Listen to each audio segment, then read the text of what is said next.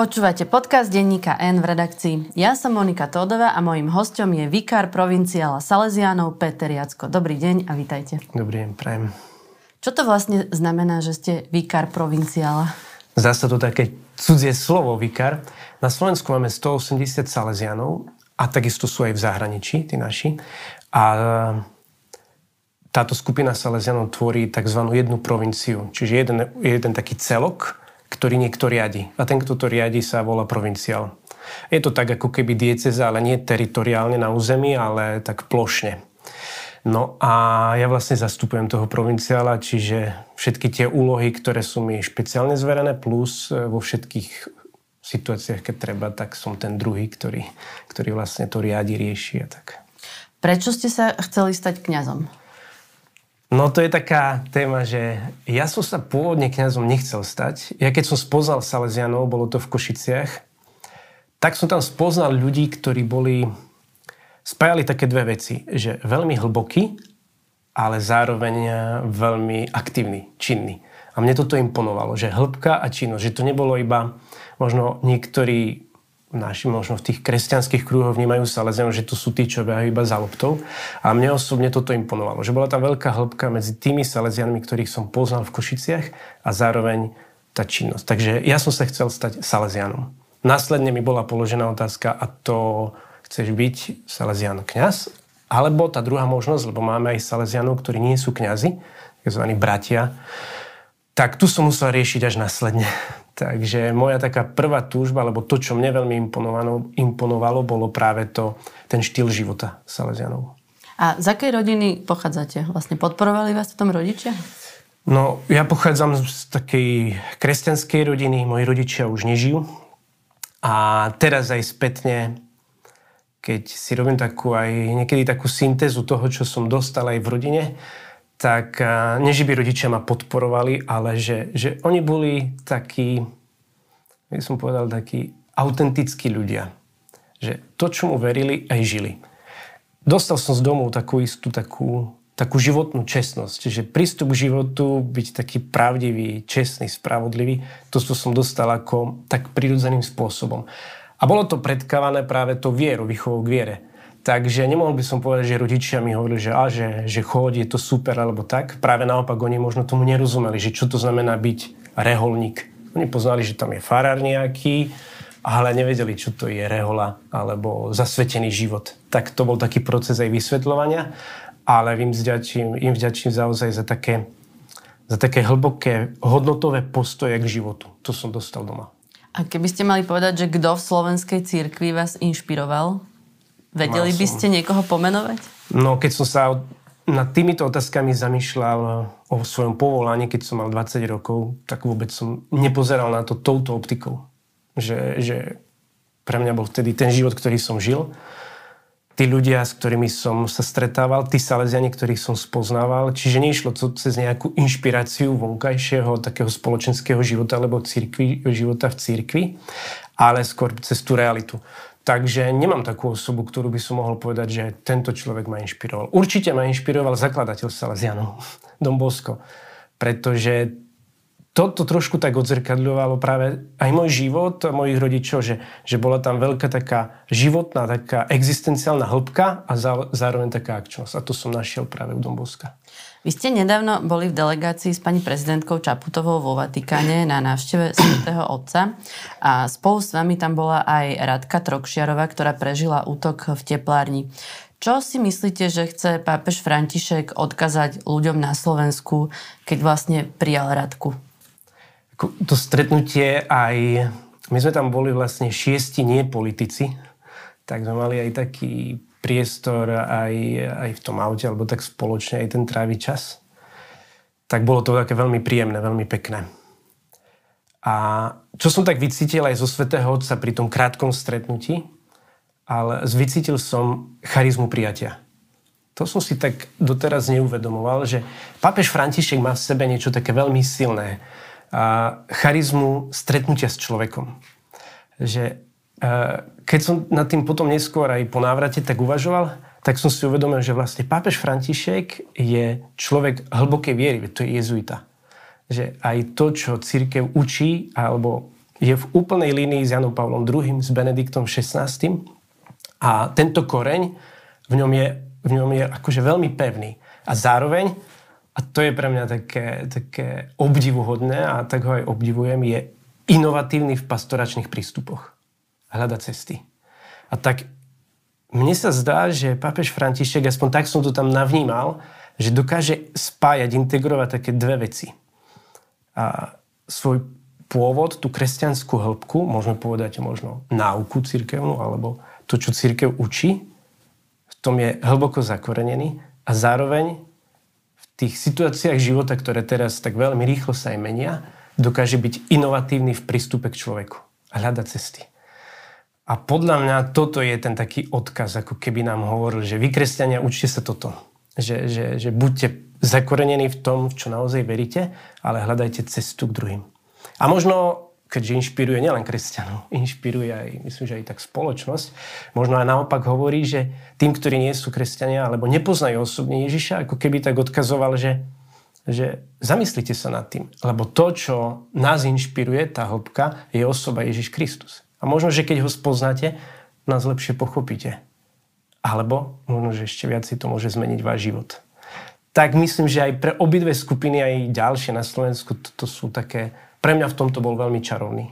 Keď hovoríte o tej charizme prijatia, vieme na Slovensku toto zobrať na vedomie? Že pápež nám odkazuje charizmu prijatia? Sa mi zdá, že asi nevieme teraz momentálne. Respektíve sa s tým trápime. Sme ako keby tak šlahaní z každej strany tým všetkým, čo na nás dolieha. Emócie sú veľmi také silné a máme problém potom zladiť tieto, tieto dve veci. Urobiť ten prvý krok. Ale to myslím, že platí tak prierezovou spoločnosťou.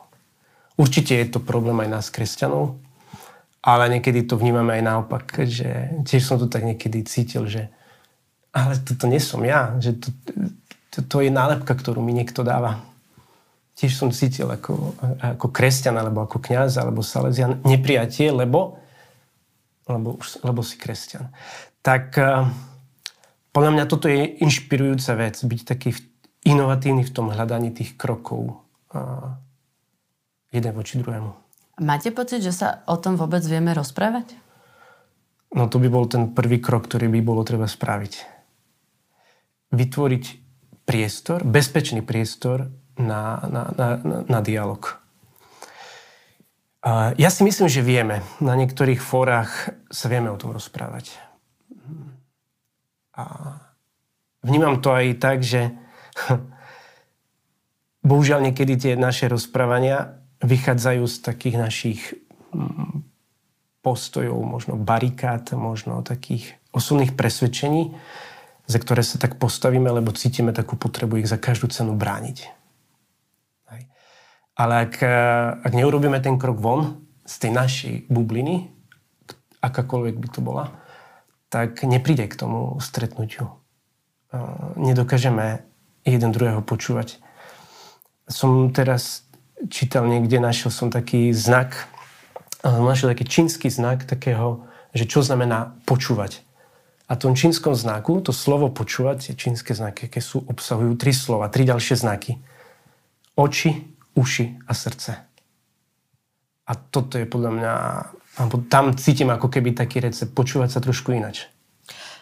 Pokiaľ ešte zostanem pri tej vražde pred teplárňou, ako ste vy vlastne ako Salesian vnímali vyhlásenie pána arcibiskupa Oroša, keď zapochyboval o tom, že či sú obete Juraja Matúš nevinné, mm, naznačoval tam, že tam mohol byť nejaký problém s drogami. Ja som si všimla, vy ste to, myslím si, že aj na Facebooku kritizoval, že to nebolo správne. Ja som sa vyjadril tak, že som tak našiel alebo svoju odpoveď na túto situáciu, keďže som sám si to potreboval tak vyjasniť a keďže aj ľudia okolo mňa sa to pýtali, som tak vnímal tú potrebu to vyjadriť. A asi takými slovami, že od Kaina a Abela, to sú tí súrodenci, kde jeden zoberie život druhému a vražda kričí po spravodlivosti u Boha. A všetko to ostatné, čo tam pridáme, tak eh, rozriedzuje túto podstatu. A mne sa zdá, že že, že túto potrebu som mal vyjadriť, lebo bolo tam pridaných mnoho vecí alebo ďalšie oblasti, ktoré potom stratia z tejto podstaty tú, tú váhu. A tak e, nechcem teraz celé to komentovať, ani motivácie alebo tak, ale, ale som vnímal a cítil takú potrebu vyjadriť túto, tento základný postoj. Komukoľvek zobrať život je, je vec, ktorá kričí po spravodlivosti u Boha. Po tom útoku sa zintenzívnila diskusia o tom, ako e, nielen církev, ale všeobecne mhm. všetci na Slovensku zvládame lásku k blížnemu. To je aj to, čo vlastne tá církev učí. Tak ako ju zvládame? To je taká dobrá otázka, lebo, lebo keď čítate a možno niekedy budete čítať Evangelium, tak, a, tak tam je takú istú otázku dostal pán Ježiš. Lebo prišli, prišli za ním tí, takí, tí vtedy náboženskí predstavitelia a hovoria o prikázaní, ktoré je. On hovorí, že, že milovať Boha a milovať blížneho. A vtedy tam títo pochopili a hovoria mu, že no a dobre, a kto je môj blížny? A vtedy pán Ježiš tam v tom príbehu rozpoje príbeh o Samaritánovi. V takej jednoduchosti je tam istý človek, ktorý ide do Jericha a ho prepadnú, zbijú, nechajú ho polomrtvého na polceste. A ide okolo kňaz a prejde. Ide Levita, a prejde. A prechádza cudzinec. Volá sa Samaritán. Prechádza cudzinec a ten sa zastaví, sa o neho postará. No a príbeh končí otočením tej prvej otázky. Niekto je môj blížny, ale pre koho sa ja môžem stať blížnym. A asi túto mentalitu, alebo túto zmenu potrebujeme možno asi aj my. Nepýtať sa, že tento je taký, tento je onaký, ale že pre koho ja môžem byť blížny. Môžeme byť blížny pre, pre pre tých svojich najbližších, pre tých ľudí, s ktorými nesúhlasím? Alebo kedy sa stávam tým blížnym? A to je tá odpoveď. Kedy, kedy urobím skutok lásky, ktorý nie som povinný urobiť. To je to viac. A či to zvládame? Ja si myslím, že niekedy hej, alebo zase by sme boli takí, že veľkí pesimisti, lebo to robíme. Či v rodinách, v širšom takom rodinnom kruhu, spoločenstvách, e, ľudí, ktorých máme radi. Ale to nestačí. Lebo ten blížny nie je iba ten človek, ktorý mi je sympatický. Čiže my sa máme stať blížnym a nečakať, že niekto bude blížny pre mňa. Prečo s tým máme problém?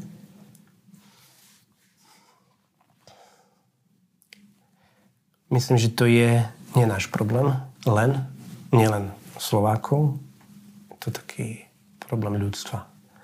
Asi je to ten egoizmus, ktorý máme v sebe. Asi je to to, že viac si myslíme na seba, ako na toho, kto ide okolo.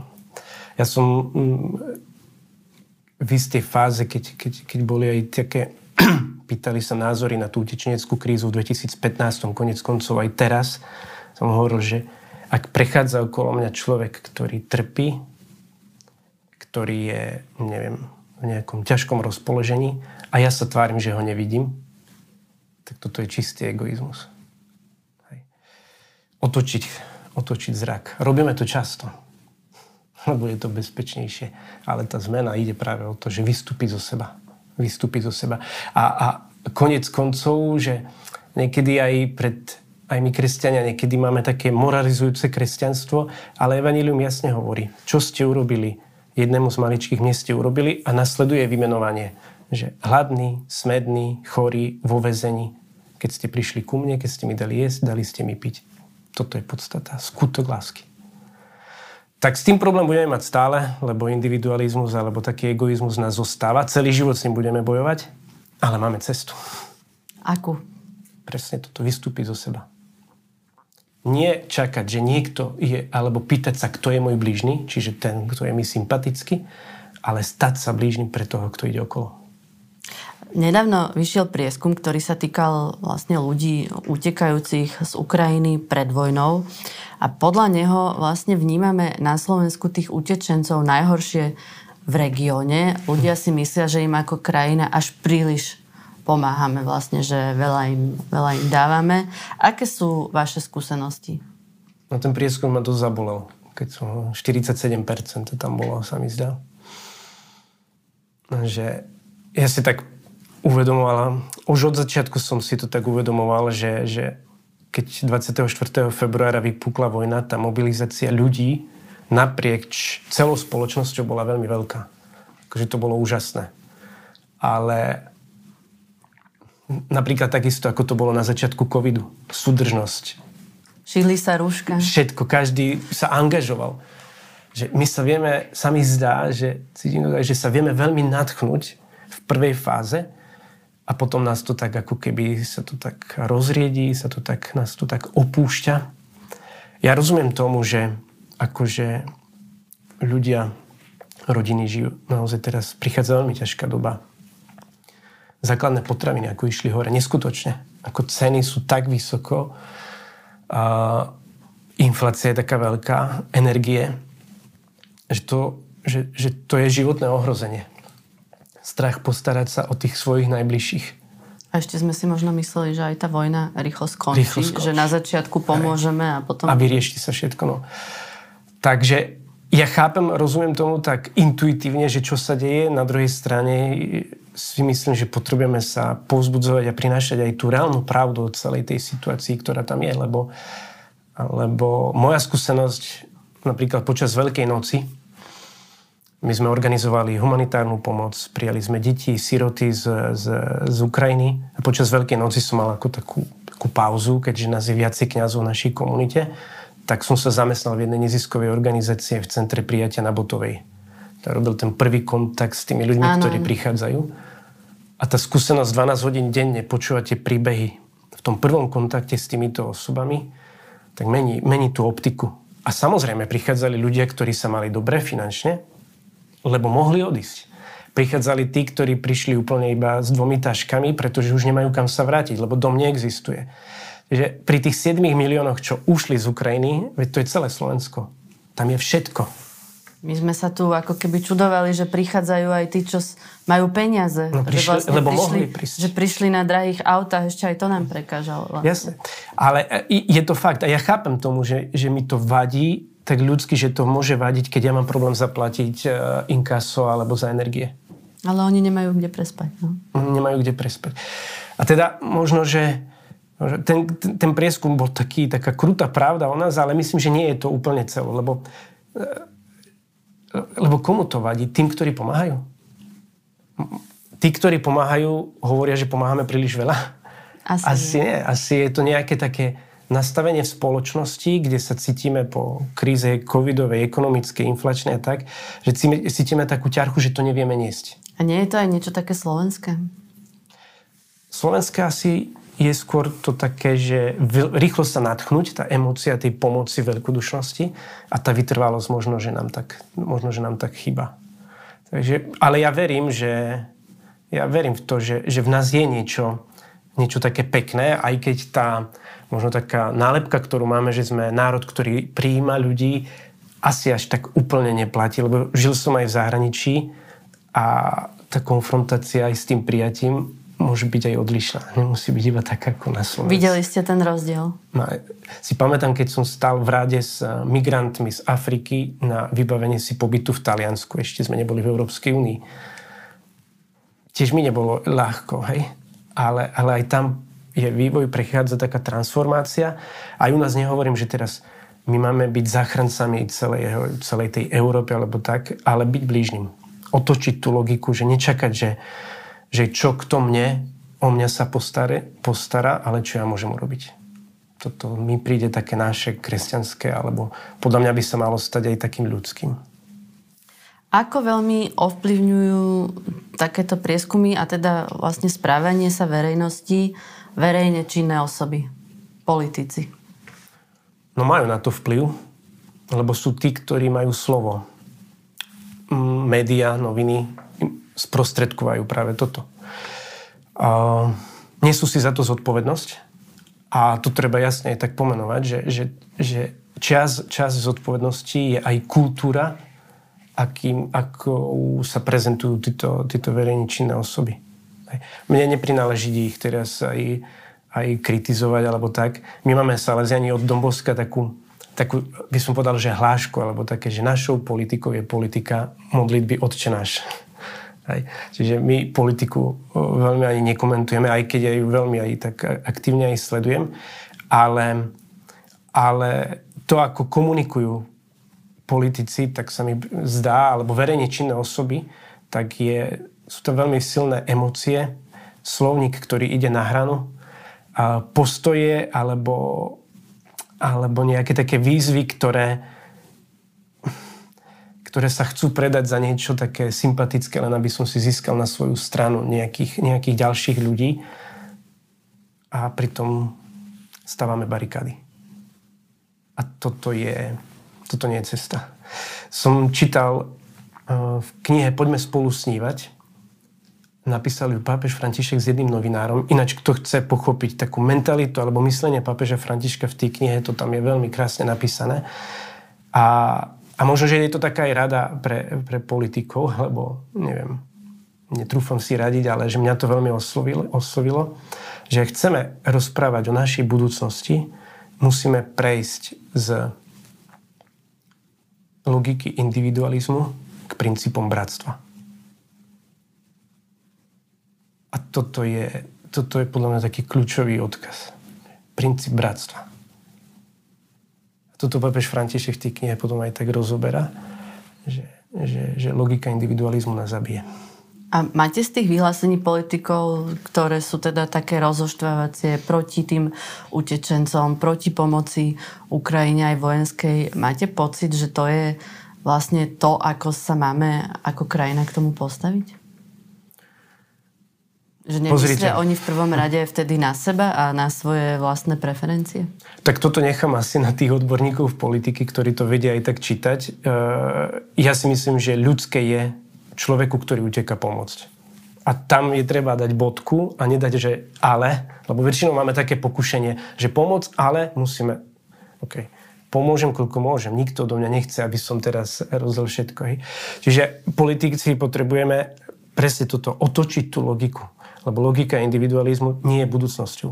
A chceme snívať o lepšej budúcnosti, to je tá kniha Poďme spolu snívať, musíme opustiť logiku individualizmu a prijať princípy bratstva.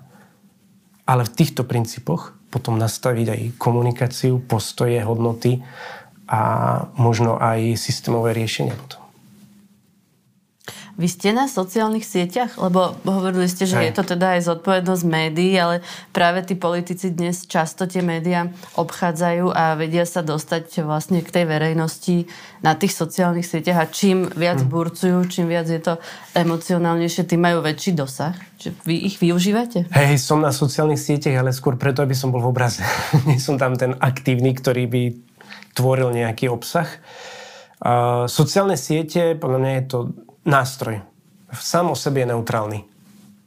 Ale to, ako ich využívame, robí z neho ten nástroj, ktorý pomáha alebo nepomáha a tomu, tomu nášmu spoločnému životu v tejto našej krajine. Veď to je naša krajina. My tu chceme žiť vedľa seba. Chceme sa tu mať dobre. Chceme byť ľudia, ktorí príjmajú ďalších. A bohužiaľ, tie sociálne médiá nám ako keby tak, dávajú takú jednu možnosť, že, že garantujú istú formu anonymity, ktorá keď sa spojí s výškou osobnej frustrácie, tak sa stáva neriadenou strelou. A toto v tých diskusiách niekedy som to tak čítal, že, že sa človek musí odpojiť. Stačí. Vy, vy veľa pracujete s mladými. Hovoríte im, o, rozprávate sa o tých sociálnych sieťach? Vedia bez nich už žiť? No, treba sa si uvedomiť, že mladí sa narodili so sociálnymi sieťami. Že že teraz ich izolovať od sociálnych sietí nie je cesta. My musíme učiť, že, že ako používať tento nástroj. Skôr možno naše generácie sú tak, ktoré my ich nevieme používať. Pretože prišli v nejakej etape a my sme si podľa možno našej takej prírodzenosti vybrali z nich to, čo nám najlepšie vyhovuje. A teda, keď tam príde tá frustrácia, je to anonimné, tak to ide všetko von, ale tí mladí v tom žijú. Tí mladí na to úplne ináč pozerajú. Tí mladí nemajú problém to ignorovať niektoré veci. Že ich filter aj užívania alebo náhľadu na sociálne siete je odlišný od toho, čo, čo staršie generácie mm, to používajú alebo ako to využívajú. A, a možno, že sa môžeme učiť od mladých. Lebo mladí, jasné, že sú tam také formy, že, že, že deckám rodi, poznám rodičov, ktorí povedia, nie, neurob, nebudeš mať Facebook, ešte, ešte ne, neprišla tá chvíľa, ale tí mladí deti si vedia pustiť YouTube rozprávky bez toho, aby im niekto, niekto to ukázal. Je to intuitívne. Takže že treba hľadať spôsoby, aj, aj pre nás, ako žiť v tomto virtuálnom svete, a, ale zároveň nezostať v ňom. Ale, ale to už nie je, že oddelený svet sú prepojené. Ten virtuálny svet a náš reálny život ide ruka v ruke, sa deje paralelne. Ako ste sa vlastne dostali do delegácie pani prezidentky? A ako ju vlastne vnímate? Zavolali mi z kancelárie pani prezidentky, že či som ochotný tam ísť. Vlastne bolo to tak, že v marci alebo v apríli som bol pozvaný do diskusie v Národnom divadle s pani prezidentkou na tému Ukrajiny. Uh-huh. A vlastne celá tá diskusia bola ešte na začiatku toho konfliktu a teda aj, tie naše, aj ten rozhovor alebo tá diskusia o tejto téme bola veľmi taká zjednocujúca, spájajúca. A o to, o to vlastne mne išlo v tej diskusii, prečo som ju prijal, že som hovoril, že ak máme ísť do diskusí konfliktu alebo takej polarizácie, tak to nie je cesta, lebo jeden konflikt máme za hranicou. A práve tam našli sme takú jednotu, že, že, že, že nie potrebujeme hľadať spôsoby ako, ako spoločnosti, ako spoločnosti túto vec tak odkomunikovať a, tak zjednocujúco.